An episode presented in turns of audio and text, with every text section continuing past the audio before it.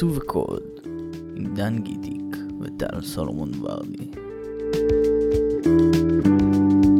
עיצוב הקוד, פרק 2. יס. אני דן. אני טל. והיום אנחנו נדבר על בעיה אמיתית שעלתה בקבוצה, והיא שיש מתכנתים ויש מעצבים והם רוצים לעבוד ביחד, אבל... מסרבים להיות אויבים. הם כאילו מכירים, גם אם הם מצליחים להכיר, זה עדיין לא מספיק כדי אשכרה להתחיל לעבוד.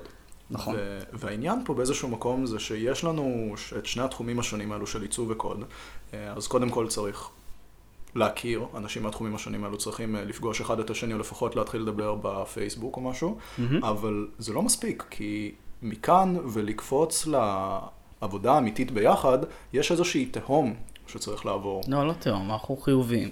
אני אגיד לך למה אני אומר תהום, כי יש ספר סטארט-אפים אה, קלאסי ומפורסם שנקרא Crossing the Chasm, שמדבר על אורח החיים של הסטארט-אפ, ושם הם אה, מתארים את ה-chasm, את התהום הזאת שהסטארט-אפ צריך אה, לעבור, אוקיי, אבל סבבה, אני איתך, נהיה חיוביים, נקרא לזה מכשול שצריך לצלוח. מעולה. אז איך צולחים בעצם את, ה... את המכשול הזה לדעתנו? שני שלבים עיקריים, שתי נקודות עיקריות שנדבר עליהן היום, אמון? אמון ומטרה משותפת. יא. אה, טוב, אז בואו נתחיל. לגמרי. אז בעצם צריך לעשות אה, איזושהי היכרות אה, בסיסית, להבין בעצם מי הבן אדם שעומד מולנו. אפשר לעשות את זה בשתי דרכים מקובלות, פייסבוק, קצת לרגל, לינקדין וגוגל, למצוא פסקי דין, סתם, לא פסקי דין. אה, בעצם בעולם האמיתי זה הרבה יותר פשוט, כי יש את העניין של מיטאפים, שזה בעצם נכון, כל, מפגשים, כל אה, מיני מסגרות. מהמם, כל מיני מסגרות, והאקתונים, שגיטי מאוד אוהב אותם. אני עוד לא הייתי אמת, אני. מודה, אבל אני זומם. כן. אה, סבבה, אז כמו שאמרנו, מכירים בין אם בעולם הווירטואלי ובין אם בעולם האמיתי, ופה צריך להתחיל לבנות אמון. אז, אז בואו ניקח באמת האקתונים בתור דוגמה ראשונה, אוקיי. שהיא לא מספיק טובה.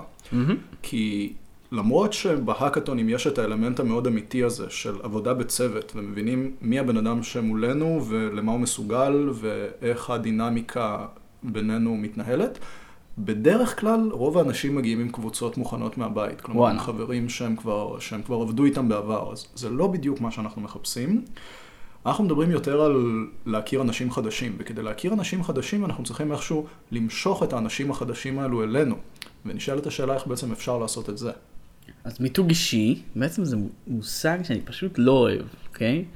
אמ, אבל אין לנו ממש ברירה, כי בעצם איך ישמעו עלינו? זאת אה, סוגיה אה, פילוסופית אה, במאה ה-21.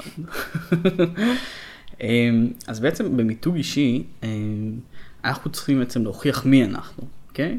אבל לא במובן אה, שחצני, אלא במובן של מה עשינו בעצם עד היום, ומה הפוטנציאל שלנו בעצם שאנחנו יכולים לעשות. אצלנו מעצבים יש את העניין של אה, תיקי עבודות, פורטפוליו, שאתה יכול לפרסם את העבודות שלך באתרים כמו Behance, שזה אתר לפורטפוליו של אדובי, או דריבל שצריך הזמנה, אמ, או פשוט אתר עצמאי שאתם מקימים, שאין שום בעיה, ובעצם להבין מה הפוטנציאל שלכם, מה מקורות ההשראה, מה הסגנון. בתכנות יש משהו דומה שנקרא GitHub, שזה בעצם אה, GitHub או ביטבקט, יש כל מיני מסגרות, שזה אתרים שמארחים אה, קוד, מארחים פרויקטי קוד אה, פתוח בדרך אוקיי. כלל, open source, אה, שמתכנתים עושים אותם ואז מעלים אותם בחינם כדי ששאר העולם יוכל לראות וללמוד ולהשתמש, וזה גם סוג של בניית תדמית או, או מיתוג אישי, כיוון שאתה עושה משהו מגניב ואז אתה אומר לעולם, הנה תסתכל, עשיתי משהו מגניב, אתה יכול להשתמש, אבל תדע שאני עשיתי את זה, זה קצת, אה, זה, זה בערך מה שאתה מדבר עליו, זה קצת כמו תיק עבודות בעצם למתכנתים אבל, באינטרנט. אוקיי, אבל רגע שאלה. אם אני כמעצב, אין לי שום מושג בקוד, איך אני יכול לאמוד בכלל את העניין של גיט-האב? איך אני יכול לדעת שאתה טוב, שאתה מעניין? נכון, אתה, תכלס אתה צודק. אה, זה, זה מאוד תלוי באיך שאתה בונה את הריפוזיטורי בגיטאב, אתה יכול שהריפוזיטורי אגב זה פשוט אה, אה, פרויקט עם קבצי קוד. אוקיי, זה- שאין לי מושג איך קוראים אותה. אז, אז אתה יכול לשים שם לצורך העניין קבצי תיעוד או דמואים או כל מיני דפי ווב שממחישים את הפרויקט שעשית כדי שגם לאנשים הפחות טכניים יהיה איזשהו מושג לגבי הישגים אמיתיים שאתה בתור מתכנת, אתה בתור מי שזה הגיט-האב שלו צבר. אוקיי. אבל אתה צודק לגבי זה שכדאי שיהיה לך אתר בית שמרכז את כל ההישגים וכל הדברים השונים שעשית, ואני אתן עוד סיבה שאני מאוד אוהב אינדקסים כאלו, והיא שכשאני מתלהב ממשהו, כשמשהו מגניב אותי, אז אחרי שאני נרגע, אני לא אתה מחפש... לא נרגע. אבל כשאני נרגע, אני לא מחפש עוד דברים באותו נושא. אני לא מחפש עוד פתרונות באותו סגנון, אלא אני מחפש עוד דברים שהאדם הזה עשה. כי בסוף אנשים מניעים את העולם. אני נגנב לא מפרויקטים, אלא מהאנשים שמאחוריהם. אתה ריגלת אחריי. אני לא מודה ולא מכחיש. וברגע שיש משהו שמוצא חן בעיניי, אני מסתכל מה עוד הבן אדם הזה עשה, וכשיש לו איזשהו אתר בית שהוא מספר בו על עצמו, אז, אז זה מגניב. כאילו, אני יכול לראות uh, את הכיוונים הנוספים שהוא פותח בפניי. אוקיי. בעצם יש את האפשרות גם uh, להקים בלוג, שזה הכי פשוט, במדיום. אם אתה ב- יודע לכתוב, כן. כל אחד וסט הכישורים שלו. כן, אפשר גם לשפר את זה, מן נכון. הסתם. אה, אל תפחדו לכתוב, זה כלי מדהים, אנחנו נראה לי נדבר עליו באחד הפרקים העתידיים.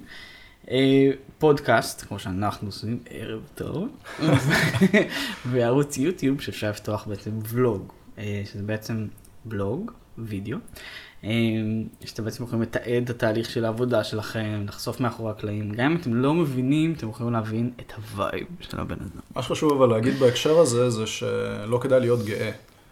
כלומר, אה, אנחנו אוהבים את כל הגאים, אוקיי? אוקיי, שלא אוקיי. politically correct. לא, לא כדאי להיות אה, אגוצנטרי. אוקיי. כי בסוף דיברתי עם כל מיני אנשים על הנושא הזה. הרבה אנשים אמרו לי, אני חכם, אני מוכשר, העולם כבר יכיר בזה, וזה לא נכון. חובת ההוכחה היא עליכם, העולם הוא מקום לא כל כך מפרגן, הוא מקום די עגום, צריך להגיד, ואם אתם רוצים לשווק את עצמכם, אתם צריכים לחשוב על עצמכם כעל מוצר, על העולם בתור הלקוח, ואתם צריכים לשכנע אותו שיש לכם מקום בתוכו ומגיע לכם קרדיט. אבל לא להיות פושר מדי. נכון. זה גם יש לי בעיה עם אנשים כאלה. סבבה. אז זה בגדול לגבי הבניית אמון. ברגע שהצלחנו למתג את עצמנו, כמו שטל אמר, אז uh, אנחנו קיימים, אנחנו מוכרים, ועדיין אנחנו צריכים למצוא מטרה משותפת עם האנשים האחרים שאנחנו רוצים לעבוד איתם. אוקיי. ובעולם העסקי זה קל, כי שם יש כסף, וכסף זה מטרה משותפת של כולם. קפיטליזם. ובכל זאת, אה, יש הרבה ספרים שמדברים על מוטיבציה, על איך לגלות מה מניע את הבן אדם השני, או על עלות תועלת, איך בעצם, עד כמה להשקיע כדי להביא אותו אלינו וכן הלאה. אז נגיד האקתונים, אם נחזור שוב לדוגמה הראשונה שלנו, זה הכי קל, כי שם יש הישג נדרש, ומסגרת זמנים מוגדרת, וזה מאוד קל, כי כולם מגיעים עם מטרה משותפת אחת, וכולם עושים את אותו הדבר. אוקיי. אבל בפרויקטי צד, כן, פרויקטי צד זה הרבה יותר גמיש. בעצם אה, בוא נתחום את זה בספקטרום, אוקיי? יש את הספקטרום של המאוד אישי. תקשיבו חברים, אני חייב לרדת במשקל תוך חודש, אני מתחתן. אה, מישהו שיעזור לי לפתח איזה כלי ב Python, שאין לי מושג איך עושים. אה, או שאני אומר, תקשיבו, אני חייב להמציא את הפייסבוק הבא, אני חייב פרטנר. וזה גם ב scale זה הרבה יותר גדול, וסביר שזה ירתיע אנשים. אז צריך למצוא באמת את האיזון, משהו שיהיה פונקציונלי. יכול להיות אותו בשתיים שלוש פונקציות בסיסיות, שיהיה כיפי. כיף זה חשוב, זה כאילו זה חלק מהתהליך, גם כשאתם עובדים בתשלום. אה, ו... ואז זה בעצם מוריד את החיכוך, את הפריקוונסי בעצם של לשתף פעולה. זה הרבה יותר כיף. כן. אז אם, אם כאילו נגיד ננסה לסכם את זה בתור פתרונות אמיתיים לסוגיות האלו, אז קודם כל שהבעיות לא תהיינה אישיות מדי, שזה יהיה בעיות משותפות, ודוגמה לכך זה למשל יוזמות חברתיות או פוליטיות או אידיאולוגיות, נגיד אה, טבעונות או, או אמ, לא יודע, המצב הפוליטי בארץ או המצב הסוציו-אקונומי בארץ, זה דברים שמטרידים הרבה אנשים, וככל הנראה הרבה אנשים ירצו לעבוד על פרויקטים שאיכשהו קשורים לזה. אוקיי. אה, לעומת בעיות מאוד מאוד אישיות, שבסוף מעניין אותי לפתור, אבל יהיה לי קשה לגייס אנשים אחרים או לרתום אנשים אחרים לעזור לי לפתור אותן. ודבר שני, זה שהמוצר שאני אה, מנסה אנשים לשכנע לעזור לי לעשות, יהיה מוצר פשוט. גם בקטע הסטארט-אפיסטי של MVP, של, של מינימום value product, המוצר הכי קטן ופשוט שיש לו ערך ממשי ואפשר להוריד לשוק, אבל גם בקטע של, של סיכון נמוך, כי צריך להגיד, זה משמעותי. זה מאוד מבהיל כשאני מחפש שותפים והקומיטמנט גדול מדי. כי אנשים נכון. עוד לא לגמרי מכירים אותי, לא לגמרי יודעים איך זה לעבוד איתי, והם לא בהכרח ירצו להשקיע עכשיו חודשיים בעבודה על פרויקט שהוא גם אפילו לא שלהם באיזשהו מקום. אבל סוף שבוע הם אולי כן ישקיעו. הבנתי. בוא, בוא נגיד ניקח את הדוגמה שלנו. כשאנחנו התחלנו לעבוד, אז אנחנו התחלנו לעבוד על עיצוב וקוד. מהמם. זה, זה היה פרויקט שמאוד עניין את שנינו, אז היה לשנינו אינטרס הדדי להמשיך ולעבוד עליו ביחד. ומוטיבציה. נכון, זה לא מוטיבציה, זה גם נקודה חשובה. אה, אבל אחרי שכבר הכרנו ורכשנו את האמון אחד של השני, אז נוצר מצב שבו טל לא חושש לבקש ממני לעזור לו תכנות, ואני לא חושש לבקש ממנו לעזור לי בעיצוב, גם בפרויקטים יותר אתה בהחלט לא חושש. אני בהחלט לא חושש.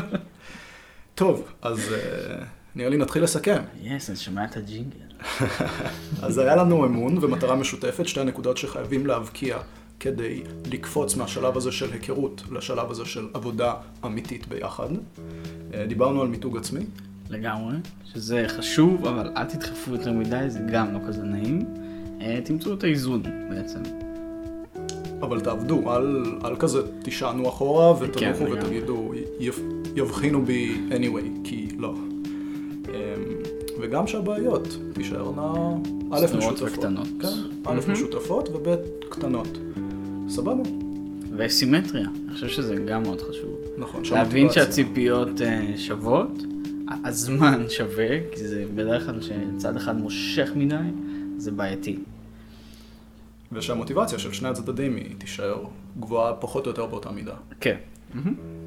יופי, אז בפרק הבא אנחנו, מאמין שנעלה אותו עוד שבוע, שבועיים, כזה עכשיו מתחיל בדיוק הסמסטר, צריך לראות איך. אנחנו אה, מסתדרים עם זה, אבל אה, אנחנו נדבר על חזרתיות בפרויקטים, בעצם על איטרציות ועל refactoring ומה כל הדברים האלה אומרים, איך בעצם לעבוד על פרויקט לאורך זמן, אה, ובינתיים תודה שהקשבתם, לגמרי.